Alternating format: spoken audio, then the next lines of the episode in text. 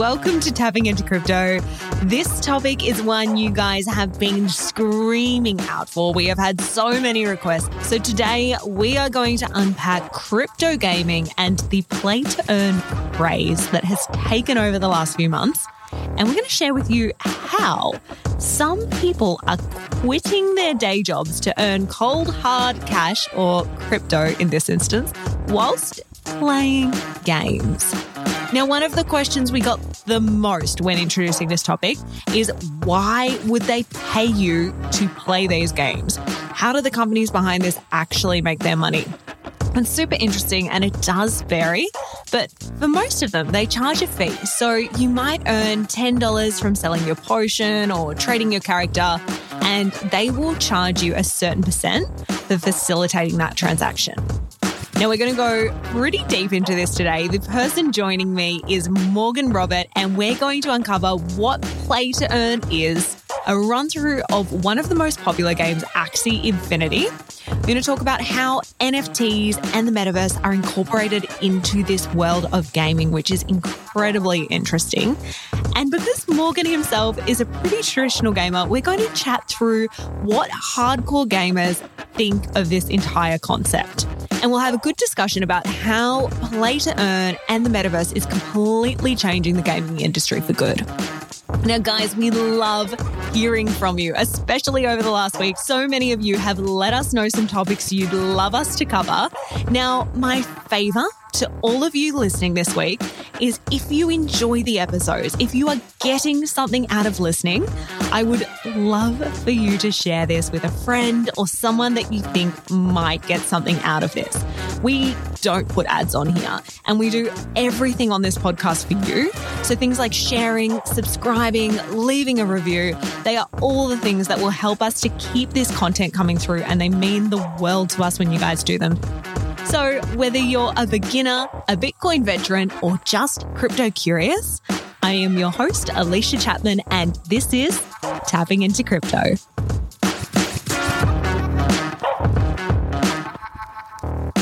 Welcome to the podcast, Morgan Robert. It is so wonderful to have you here with us today.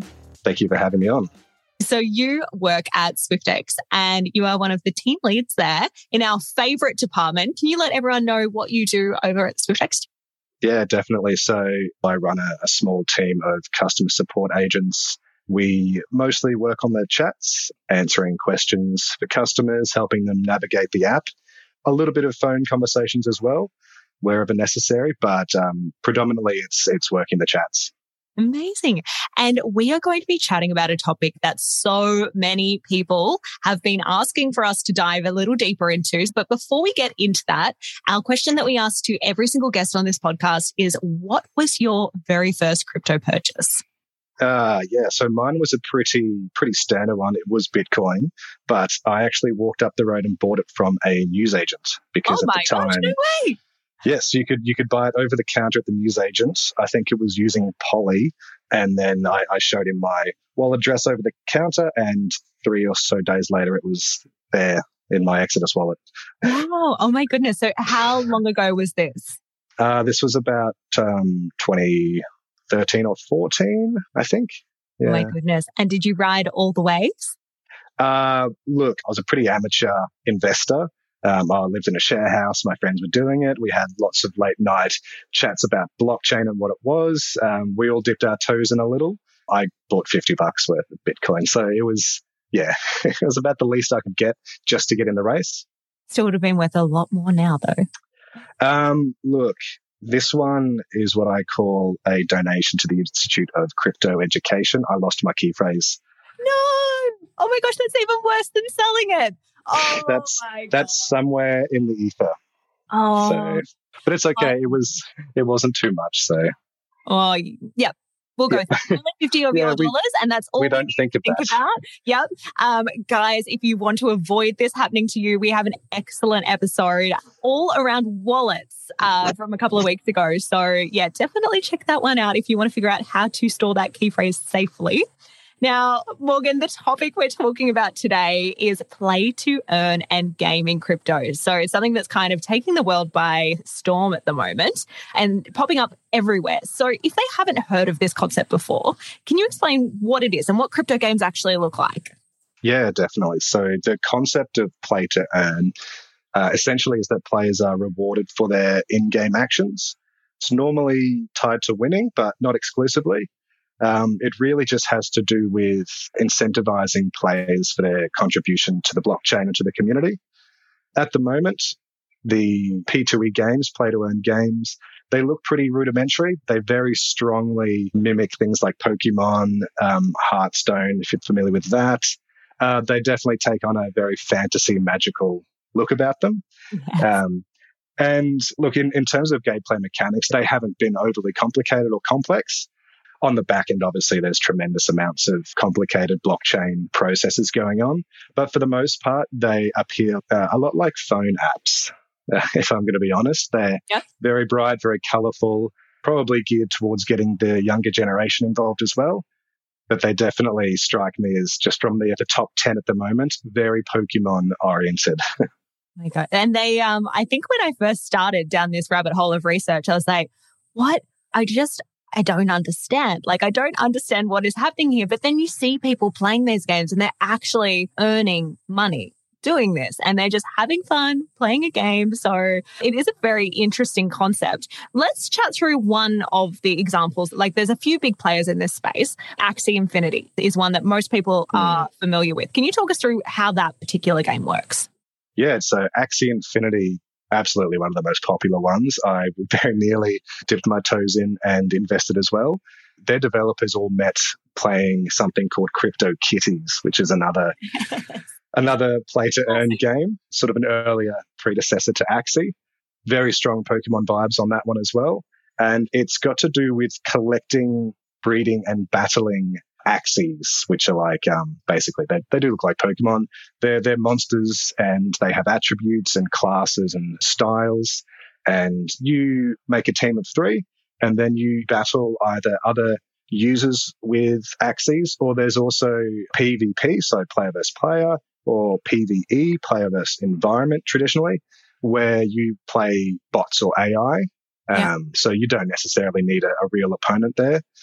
So it's got those two main styles. Players essentially put together a roster of three Axies, which you have to buy online.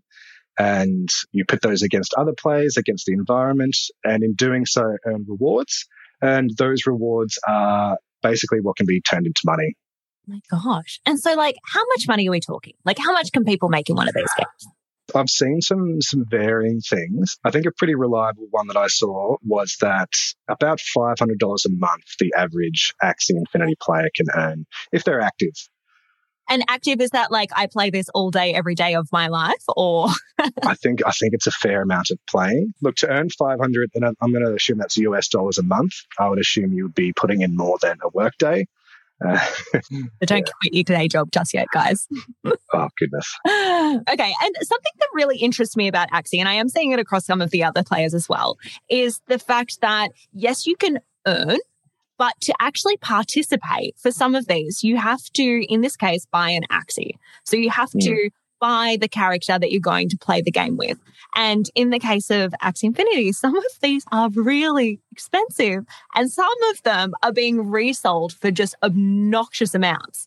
And yep. it's just, I think this whole concept of to even get in a game, like in the past, you just had to, you know, buy a game and then you would be able to play it, right? Like you bought the disc or you bought it and downloaded it and you would start to play. This barrier to entry is a really interesting concept. What do you think about it? Yeah, no, I've got a lot of thoughts on that one actually. As a traditional gamer who, yeah, I go to the store, I give someone money and then I have the game and that's all that I need to play. Recently, there's been a couple of additions to that that make that a little bit less true. But um, I think the barrier to entry is, is justified by the fact that these games do pay out back to the user. I'm just having a look at some of the, um, I did a sort of a mock team that I was going to build and it looks like for a pretty average looking team, I'd want to be spending about three to five hundred dollars just to get in. But based on what I've read earlier, it, looks like we can make that back in a month. Okay. All right. solid month's work. But I think the interesting thing here is that traditionally games that offer a character to buy that has advancements and like the point of all these the NFTs is that yes they are a barrier to entry but they also carry with them blockchain targeted statistics so these are the attributes of the characters, it's their powers and the ways that they can interact with the game. They do carry a little bit more than just their physical appearance, thank goodness, because some of them are just kind of copies of each other. Yeah. But I guess as opposed to traditional gaming where you will sometimes pay for these characters that give you an advancement in the game, that's been called pay to play and is just widely condemned because you do, you fork out money for characters, for skins, and you get really nothing back except that enjoyment.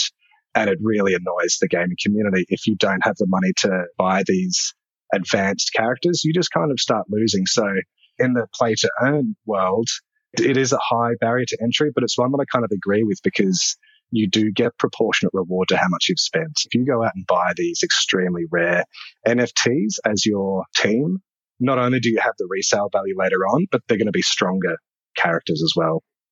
And I would love to touch on that whole NFT crossover as well, because I think the whole gaming world can really be, I guess, almost disrupted by this, but really find opportunity. You know, if you're in a game and everybody can collect a certain type of belt, but say the attributes of that belt, so the strength, the stamina, whatever else you get with that belt, if that's randomized, then you all of a sudden have a belt that looks the same as everyone else, but is actually worth a very different amount. And so the opportunity to actually own that and to own that in terms of an NFT is really, really interesting. We've spoken about it a couple of times. Obviously, when you're playing these games, these things that you own, they are all NFTs. How do you think that's going to change the gaming world? It'll be quite interesting. One of the biggest game distributors, actually, Steam Games, I'm not sure if you're familiar with it, have basically come out and said that because NFTs do in fact hold value, they are going to stay completely out of that space. They won't no host or distribute any games. I mean, it's a previously established rule that they had. They didn't like games that had real world value attached to it. NFTs is a perfect example of that. So they've basically come out and said, we won't do it. What it has done is left a huge space for two of the other major game distributors. Uh, you've got Epic and Origin Games have both come out and said, all right, we think it's the future of games then. So look, it, it's exciting to see where it goes. I think there is definitely some sort of intermediaries between traditional AAA gaming and Axie Infinity, where the NFTs are actually extraordinarily valuable to people. Um, fantasy football, for example, is really coming up huge in the in the scene at the moment because while I could own one of these small green Axies, having a known player and having his NFT card in that game registered to you, I think is a lot more valuable to people who want a little bit more than just the game mechanics to show for it. Definitely. And some of our listeners may not have ventured into the world of fantasy football. So, can you let people know how, I guess, this used to work and how the NFT is going to change that particular future going forward?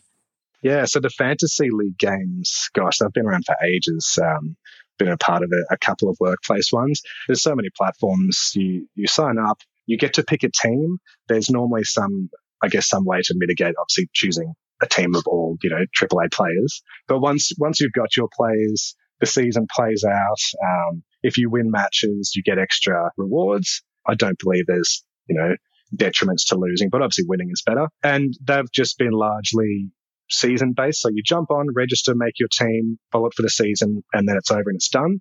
Now having NFTs involved, player ownership is actually going to probably mimic real life a little more where players are being traded for large amounts of money because having that player in your fantasy team is going to bolster your chances of winning and so on and so on. Yeah. And guys, like if this is sounding to you like, what, why are people spending so much on a, on a game or I guess a virtual world? This all ties, I guess, back into the metaverse, which is something that we spoke about back in our NFT episode and something that does look more and more and more like it is going to be really part of our future moving forward. Mm. So when you own that, like maybe that's something that comes with actual team ownership in the real world is that you get this. Or maybe these matches are competed online which they are already. You know this is this is a sport. It is something that is something that has got a really wide following. And so it is something that people love just like how you may think oh my gosh it's crazy to pay for an actual real world player. It's the same thing. And that's it. There's a combination of bragging rights popularity plus just the inherent value of the player to the team for winning. A lot of those mechanics are going to come through into the NFT world. Racing is also quite large in there. Basically, anything, if you can imagine, used to be a baseball card or a Pokemon card, it, it can be made into an NFT game as well so exciting. And it's so exciting because it is the start of this. And it's something that is so fresh. And as you say, is Pokemon right now, but has a huge opportunity for potential in the future. So we are just speaking around the tech right now. We spoke about potential other games utilizing this in the future.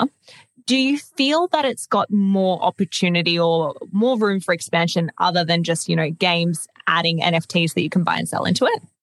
I think there will be a very delicate balance between the traditional gaming community and what NFT is going to bring to it as a, again, a fairly traditional gamer.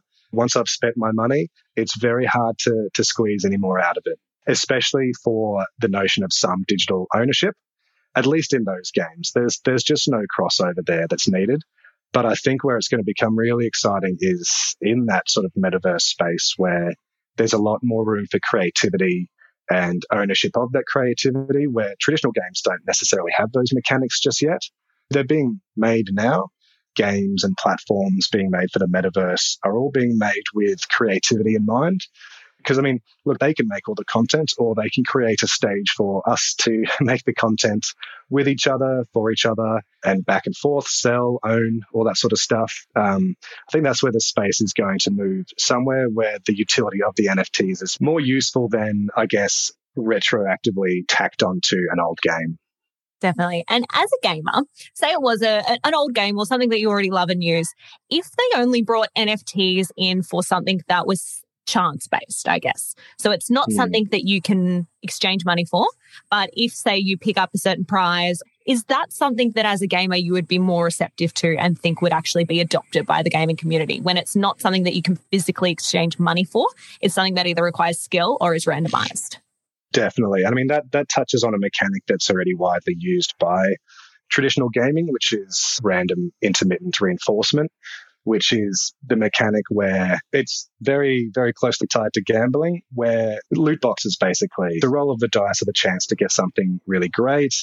Five out of six times, it's just going to be a dud or nothing. But, you know, on that, on that one chance that it's great. So games already really strongly utilize that. And I think pivoting from pay to play loot boxes where people can go and buy in game currency and, and buy stronger items, getting the chance to be given these things would be excellent. I bit hesitant to think of games being that generous, but hey, I'm open to it. well, I guess it's then that resale, right? Like you either have the opportunity to hold on to it, especially if it's something that really advances you in the game. But if you had something that was then very rare and valuable that you'd got through a loot opportunity, then selling that. Like that's just going to bring so many people in to play that game just for the chance. Of course, then it brings up and opens that whole can of worms of people building bots and hacking the system and like trying to, you know, get some other way to get this, especially when there's so much value tied to it. But it is mm something that I guess is really interesting to consider as a concept. Yeah. I mean, the idea of getting something from a game that you can then resale is a phenomenal concept. Um, I mean, even just the last 24 hours of Axie was $4.5 million of traded Axies in the last 24 hours. So there's, there's a huge moving market for these things. So I've got no doubt that if they were distributed in game somehow, that there would be a market to buy them as well amazing. It's, yeah, very exciting journey. So what we've spoken about to now is the tech and everything behind like actually playing these games. Now, what most of our listeners are really familiar with is actually going and investing in them. So mm. we've spoken about these over and over again. They regularly come up on crypto catch ups because they have moved so much. So you'll hear things like Mana and Axie and Sand and Gala and Enjin. They're all names that we know that we've all heard and probably most of you own. So we've spoken about the play to earn, but the other side of this, and I guess where Mana and Sand really come in is that metaverse and being able to invest in it as people are. But when you're actually in that metaverse, you can purchase things like you can purchase land, which is a concept we really briefly touched on in our NFT episode. How does that all tie together? Like something like Decentraland, which is Mana. How does that integrate with gaming and how is that sort of changing the world that we're living in right now? Yeah, so a lot of those tokens and networks essentially are created to facilitate the NFTs, and they'll usually have another token involved as well. Essentially, a lot of it is just to keep the cogs turning. Something like Decentraland is definitely a front runner in the metaverse where they're aiming to make a space for creativity for people to upload their creations, buy other people's creations using predominantly the currency of mana on a network that's suitable for mana. It's a whole kit and caboodle, and each of them tend to have their own as well. So I know Enjin and Sand are all basically have that going for themselves, duplicates of each other. I'm pretty sure Axie utilizes the Ronin network. Uh, it basically uh, Ethereum network clone as well. All of these things are pretty much that it's almost like there's a lot of horses in this race. A lot of people have come out and tried to make the one network, the one coin. Uh, but what they all have in common is that they provide that space for creativity and for sharing, probably not ideas, I'd say it's sharing creations largely, with I think that overarching idea of this is going to be worth slightly more over time.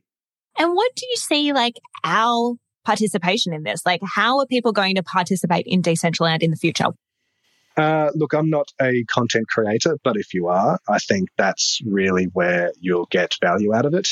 If you're not just an investor, if you're not there for the monetary gains that come along with all this, because that's really what does drive a lot of the popularity is the speculation of higher value. But I think content creation is really going to be where people get to interact with these metaverse crypto coins if you've got something to contribute to the world, if you've got some art, some music, uh, a game idea, these will be the spaces that facilitate that. So if you if you have an idea like Axie, you don't have to make the network and the token all on your own. You go into one of these spaces and they've got dApps that you can basically used to create these games in their worlds, in their spaces, utilizing their networks and the currency. So people can sort of go to one central hub to find these things rather than you having to fly solo and create a blockchain of your own. Which is an incredible thought. Like if you think about how much manpower is behind building a game, like we know every game in the world just takes teams and teams of people and hundreds of thousands of dollars and so many months in preparation because you are building everything. You're building everything from like the look of the floorboard right down to the bird that flies by or a tree. Anything that you see in a game has been built and coded by someone. So the thought that you could go to Decentraland or Sand or any of these places and have a pre-built world where you just put your content and your game on top of, it's revolutionary because it's just going to allow so many more ideas come to life, which is really cool. And for creators, like if you've created a piece of art that sits in a certain part in Decentraland, that then becomes potentially part of a game in the future. Every time someone plays that game, they're going to see your art that you've put in there. So it's just this whole, I guess, layer on layer um, of really cool evolution for the gaming space. Yeah, it's a very collaborative space now. And I think that's really where it needs to go because uh, games are getting extraordinarily complicated and complex, driven by what we want from them. You know, we want every map to be the largest one. We want the world to be the most detailed yet. Um, so a lot of this is going to come down to the community engagement and contributing ideas, contributing art, content, um, whether or not it's all to the same game or to lots of separate ones the major idea is that there's hubs for creativity. So you don't have to do all the legwork yourself. You just get to sort of jump in, show the world what you have created utilizing one of these networks. And I guess it gives you the opportunity to immediately start seeing the rewards as well. It's very cool. So as a traditional gamer, which you refer to as yourself, and, and my husband is, and so many people I know, like this is a challenging concept to get our head around as is so much of the tech that's being built right now. I think it's really interesting that we're seeing a lot of these games being built in a like almost Pokemon style or almost like Minecraft style, which younger generations are naturally drawn to. They're loving and they're probably making more than they've ever made in pocket money by playing these games if their parents allow them. So obviously we have our ideals and values. Do you feel because the younger generation is going to be drawn to this and they're probably going to be playing on this, that this might be the way of future games because of that? Or do you think they're going to fall back into our, I guess, more resistance against this type of notion? I think it really depends on who is presenting it. If it's one of those major game developers, it's going to be very hard to break the mold that you're just throwing them more money because you have bought their games. And yeah, as a pre traditional gamer, I'm pretty set in my ways. Once I've spent the money, I don't want to spend any more. However, I can see that this is going to get bigger and bigger. Money is being made, so that that really is going to keep the ball rolling. I think the other thing that's going to really make the NFT play to earn world explode is going to be AR and VR technology. So augmented reality or virtual reality. Um, so Google glasses that you can see through and seeing these games and NFTs actually play out in the real world, I think is going to be the biggest hurdle because that is probably the, the largest undermining factor of NFTs is people say, but what do I actually have? Mm. What can I show for it? the the play to earn games are a great start. What can I show for it? Well, I'm, I'm earning money and I'm having this fun, and you couldn't be here without the NFT. That's a good start. I think where this needs to go is really incorporating the metaverse, augmented reality into being able to show off these concepts, these games, the graphics, bring it a little bit closer into real life because at the moment they are just they are computer games and they do lack maybe the graphics and the complexity of AAA titles. So they, they do have some ground to cover there. Yeah. And I think a, a really great current real world example of how this has already happened is even in Fortnite, right? Like I've never played it, but people pay so much money for skins. And it's because it's in that online community and they want to be showing it off. Whereas mm. in the past, if you're playing offline and just playing against yourself and AI, you're like, why? why would I ever invest more money? Because I don't really care about showing off unless it's going to let me level up so much faster. And even then, exchanging actual money for that is just something that is so, I guess, challenging to get your head around. Whereas this new online space where you do get to show off and even more so incorporating that into something even closer to real world, it is going to be very interesting to watch. Yeah, absolutely is if someone is new to this space, they've heard this episode, they're like, oh, I want to get in on this action. Where would you suggest they start exploring this play to earn concept? Uh, look, jump online, have a look at play to earn games, have a look at how much it costs, have a look at how much people are making. I highly recommend if you don't want to invest a lot that you can borrow other people's NFTs to play with. Um, yeah, it's called it's a, a mentor scholar relationship. I think actually call it. But essentially, if you have an NFT and you don't want to play, I could lend it to you. You could play, and we, we split the winnings. Essentially, uh, you would earn slightly more for having done the legwork. I get a cut for having owned the NFT. Really cool concept. That's- it's a great concept and just lowers that barrier to entry uh, a lot for people who aren't 100% sure this is what they want to do. You just want to try it out. There is still a bit of a setup process you've got to have all the same wallets that you would if you had bought these things, but you connect with someone on Telegram or Discord. They lend you their NFT. You can battle with it, see if you like it. If not, return it and try the next one. Very cool. Well, Morgan, thank you so much for joining us today. Like, this has been such an incredible topic to learn about and open our eyes a little bit more to. Thank you so much for having me on. Thank you so much for joining us for today's show. If you liked it, don't forget to head over to the gram and join us at Tapping into Crypto. And before we finish up, just a general disclaimer that this podcast is for entertainment purposes only. And the opinions on this podcast belong to individuals and are not affiliated with any companies mentioned. Any advice is general in nature and does not take into account your own personal situation. If you're looking to get advice, please seek out the help of a licensed financial advisor. We'll talk to you soon.